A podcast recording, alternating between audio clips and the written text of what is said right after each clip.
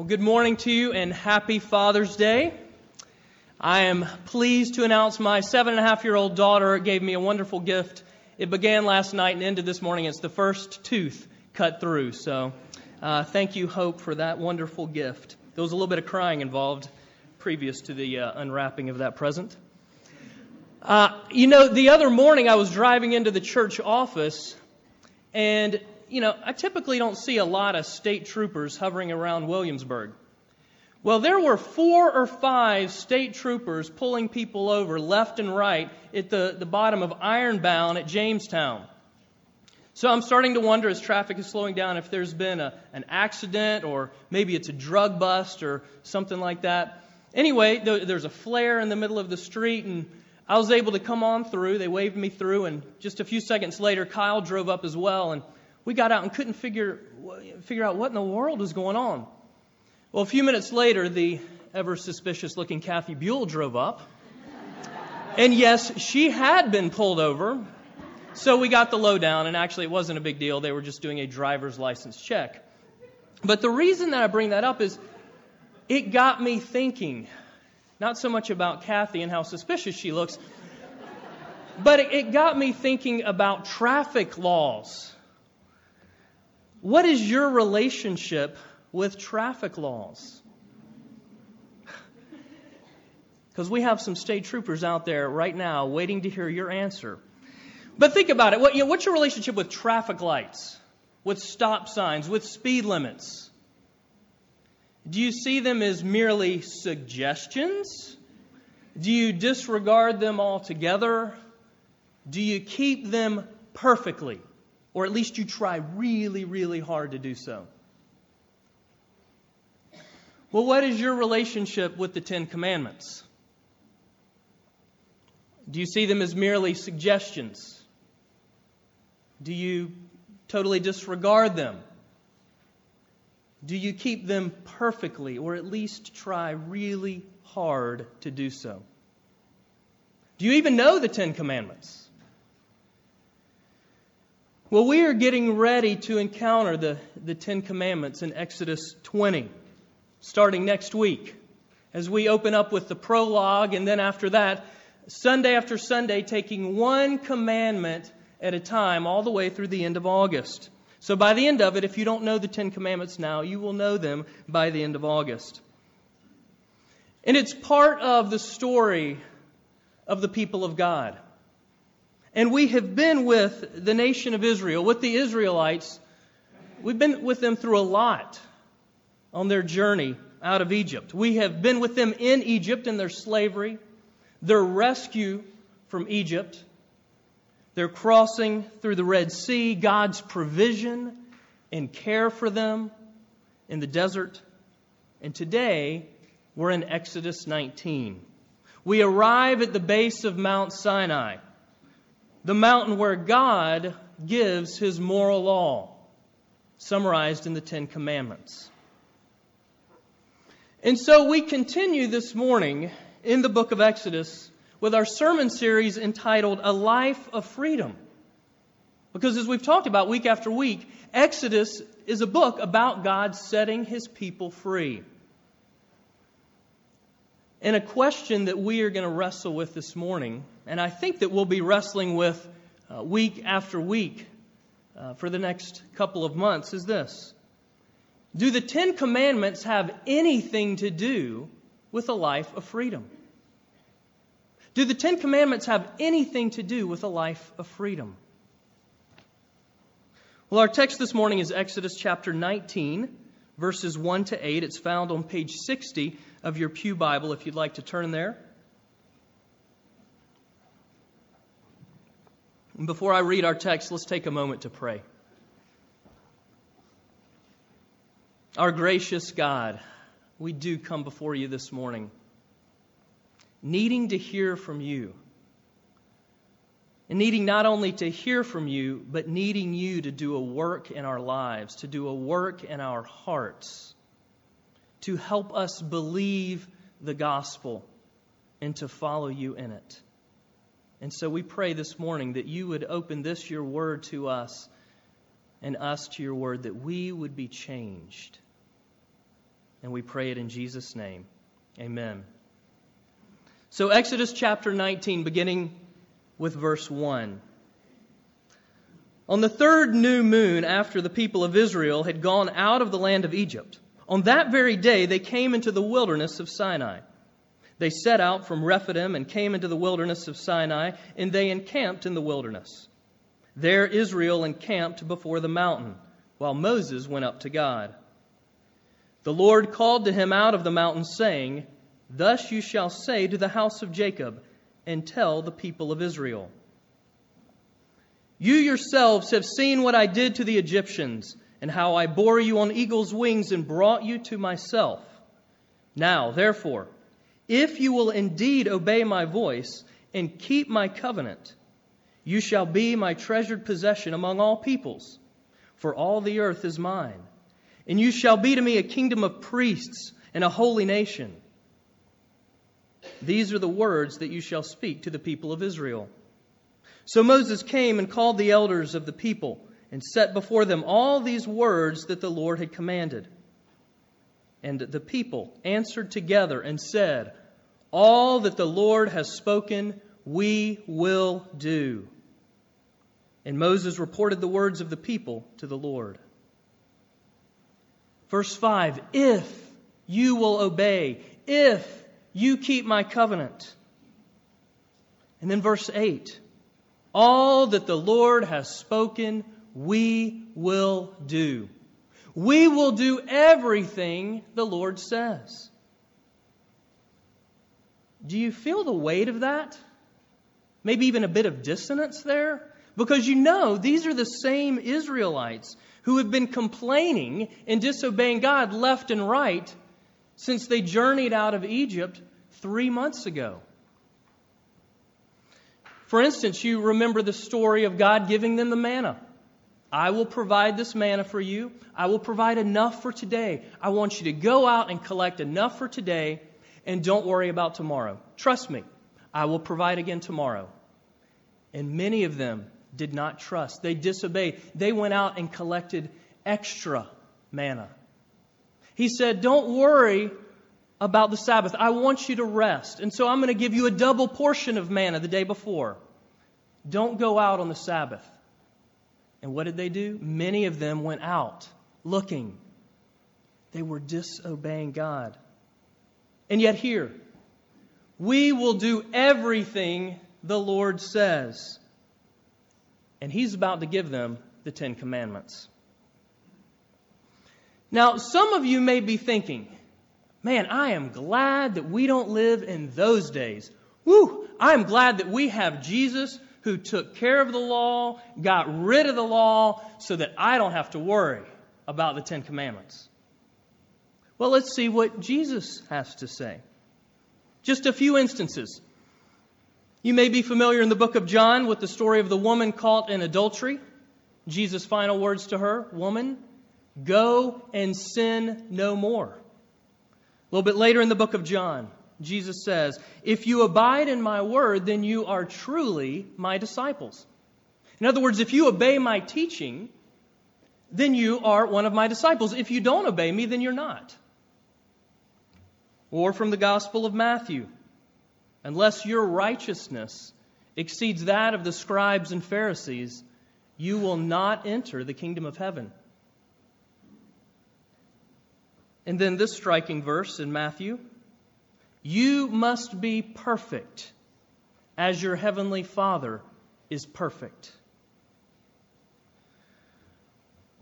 Yeah, now do you feel the weight of it? Well, given that we're going to be in the Ten Commandments for the next several weeks, it is important that we take some time considering Jesus and the law. In particular, what is Jesus' relationship with the Ten Commandments? And thus, what is our relationship with the Ten Commandments? What is Jesus' relationship with the Ten Commandments? And what is our relationship with the Ten Commandments?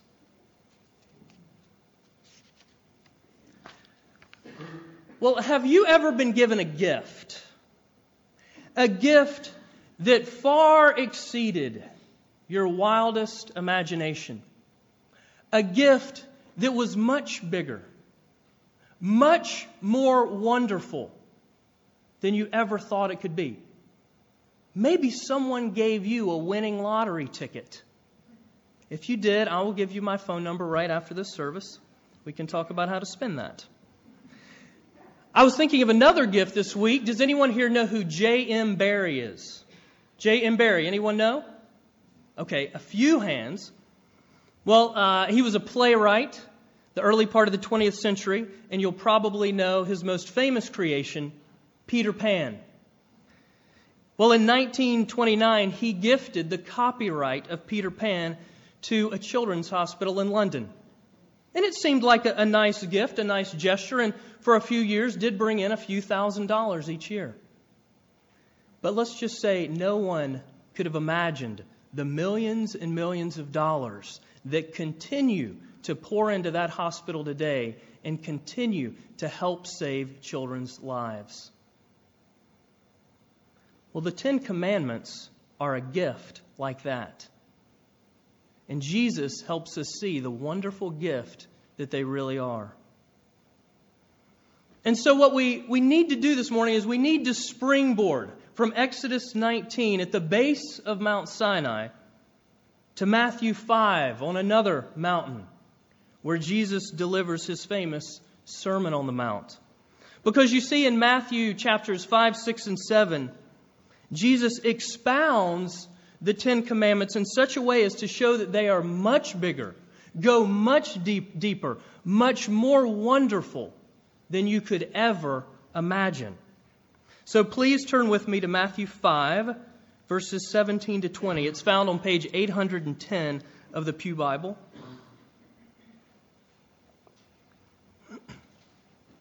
So, Matthew 5, picking up in verse 17.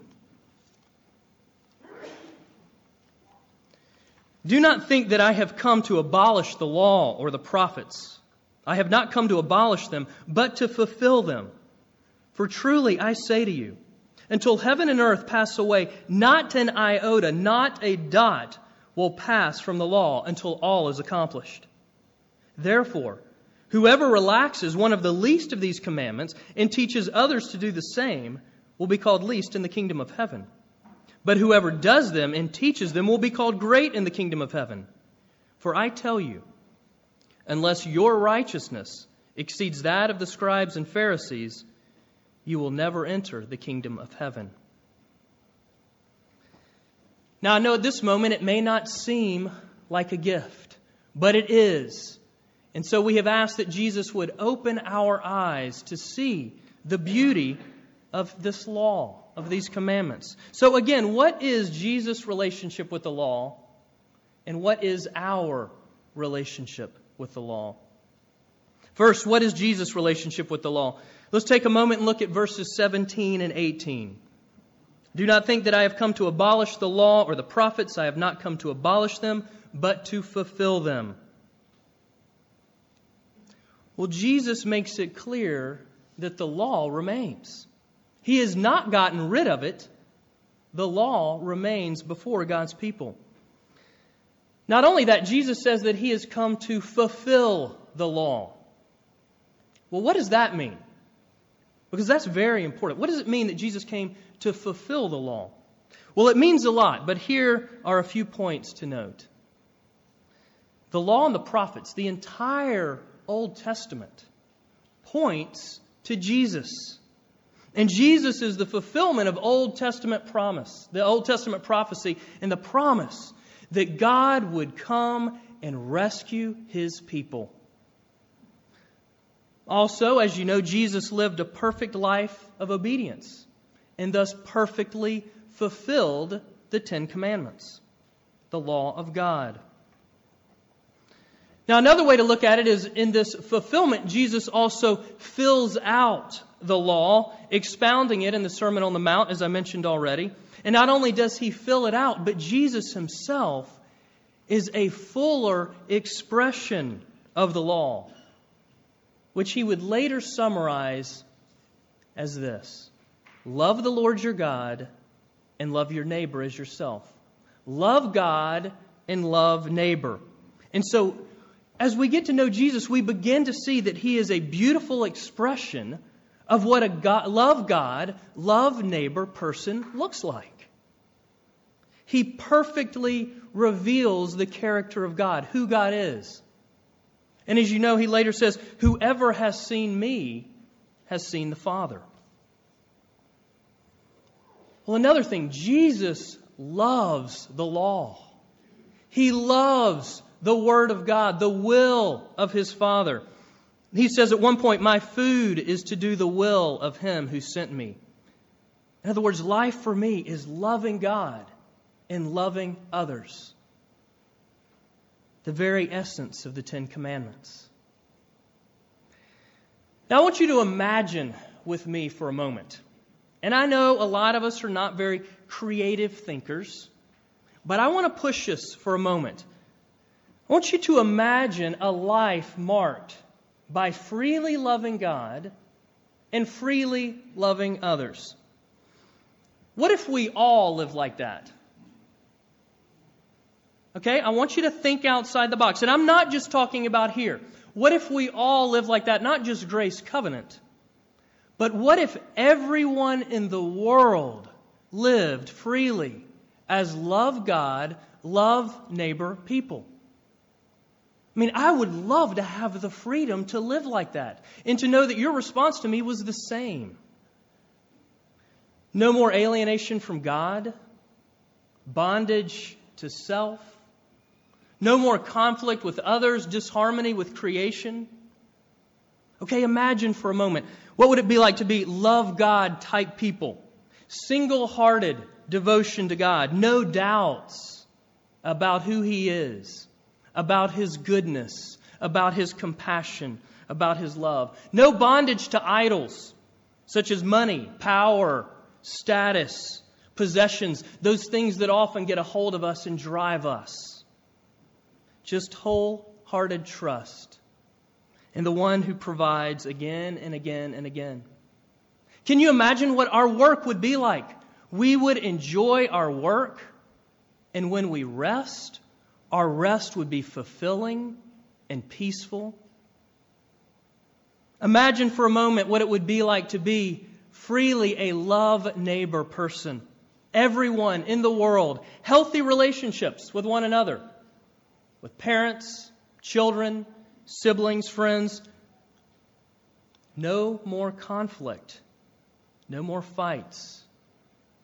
No more wars between nations. We would not be up here on Sunday praying for our sons and daughters who are fighting overseas because we wouldn't have to. There would be trust with each other. Not a building of trust, but a pure trust and trust between nations as well.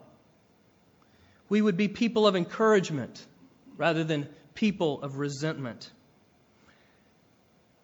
Imagine the beauty of that for a moment. Imagine the Ten Commandments as a way of life, as a life of freedom. What if we were all love God, love neighbor people? just like Jesus. Well, the good news is that is where we are headed in the fullness of redemption. But what about now? For now, we learn to live that out. We learn to see what it might be like, to catch glimpses of the enormity of the gospel. Now, I realize that most of us don't typically think of the Ten Commandments in this way a gift, a life of freedom. I think we often think of the Ten Commandments a little bit more like Wally Cleaver. Now, I loved watching Leave It to Beaver when I was a kid. Of course, they were reruns. It is a black and white show.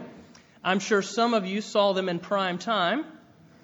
But one of the things that stands out to me is I would love it when Wally would go out with his friends Eddie and Lumpy. You guys remember that? So he would go out, he'd be heading out the door, and you would hear June Cleaver from the kitchen. Boys, when you go out, don't do this and don't do this and don't do that. And also, make sure you do this and this and this. Wally's response was always, Okay, Mom, we'll have fun later. Well, friends, the Ten Commandments actually show us what that good life really is like. It's, they're not about bondage. They are about freedom. Okay, now that, there's a, a lot more that could be said about Jesus and the law. But we need to move on. And we need to take a moment to consider us and the law. What is our relationship with the law? So let's take a moment and look at verses 19 and 20. Therefore, whoever relaxes one of the least of these commandments and teaches others to do the same will be called least in the kingdom. Whoever does them and teaches others to do the same will be called great in the kingdom. For I tell you, unless your righteousness exceeds that of the scribes and Pharisees, you will never enter the kingdom of heaven. Well, Jesus is clear that there is to be no relaxing, no compromising of the law. In fact, he is emphatic that we are not only to keep the law ourselves, but to teach others to do the same. And then that startling statement of verse 20. Unless your righteousness exceeds that of the scribes and Pharisees, you will never enter the kingdom of heaven. What is going on here? I mean, maybe you're having the same reaction that the first hearers of this had. What is this Jesus all about? This does not sound like the good news that I've been hearing. Entry into the kingdom based on a righteousness surpassing the scribes and Pharisees? Do you know about the scribes and Pharisees? If anyone le- lived a clean moral life, it was these guys. One commentator says this They were famous for their righteousness. Was not obedience to God's law the master passion of their lives? And if you know about these religious leaders, you might know this. They figured out that the Old Testament contains 248 commands and 365 prohibitions. So 248 do's and 365 don'ts. Have fun, Wally Cleaver. These guys set out to keep them all. How could anyone's righteousness exceed that of the scribes and Pharisees? Is Jesus speaking here about a salvation by works? Earning a righteousness before God? Well, when I was a, a young boy, ages probably two to five, I mean, the, the terrible twos kicked in at age two, and they lasted, if you ask my parents, uh, easily on into my fifth and sixth birthday. Then they subsided for a little while and kicked in again when I became a teenager.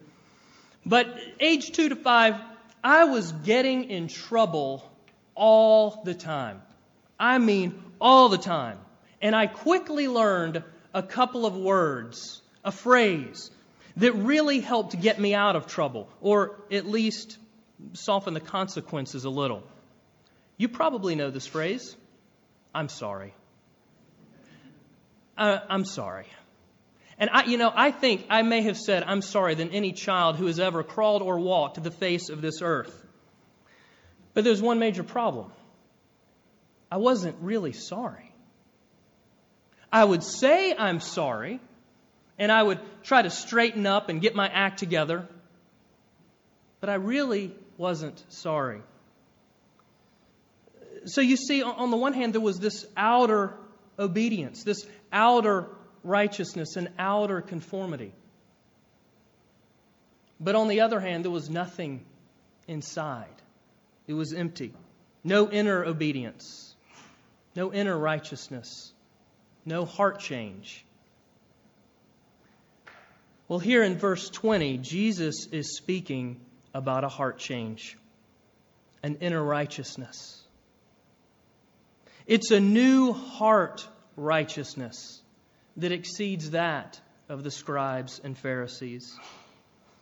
It's an inner heart righteousness, transforming mind and motive, bearing love God and love neighbor fruit.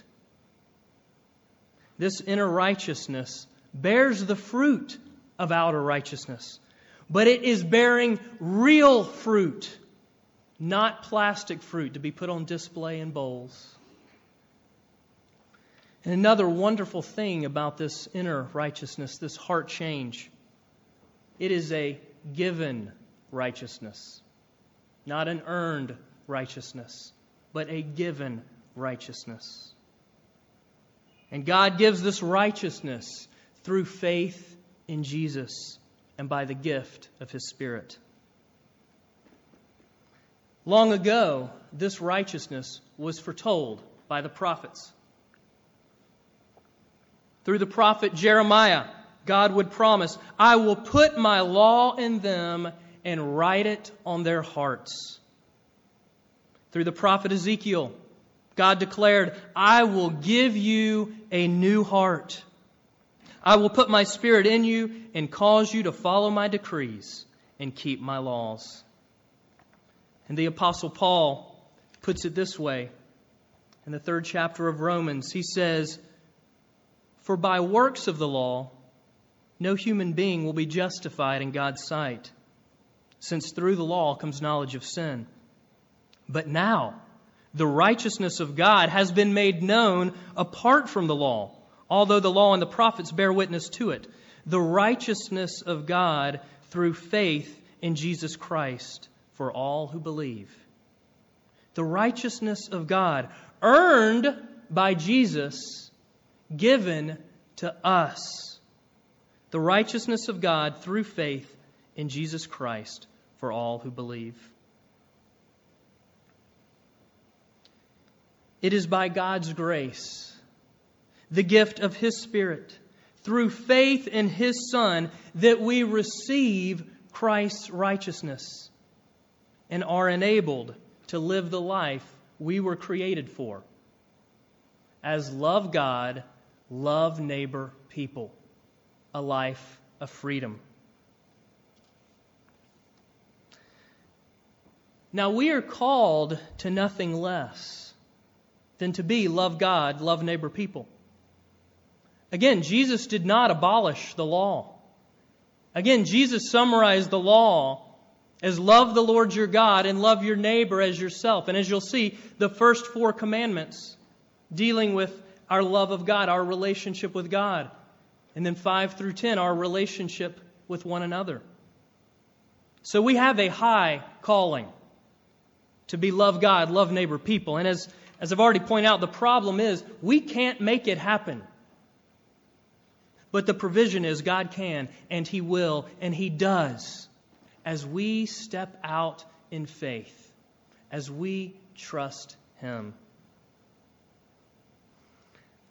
Now, as we encounter the Ten Commandments over the next several weeks, I guarantee you they're going to do at least three things in our lives. They will expose our inability to be love God, love neighbor kind of people. They will do that. But they will also point us to Jesus, who is our provision, who accomplished the law for us, and is now working it into us. And that's the third thing these commandments will do is they will guide us as we learn to live this life of freedom. You see, God uses the Ten Commandments in the process of renewing our whole person in the image of His Son as we become more and more dead to sin and more and more alive to righteousness, more and more alive to right relating, more and more alive to right living. There is real hope for us Yes, we look ahead to the day we experience the fullness of this. Come, Lord Jesus, come, we pray. But there is real hope for us here and now. Growth in grace in the midst of our sins and our struggles.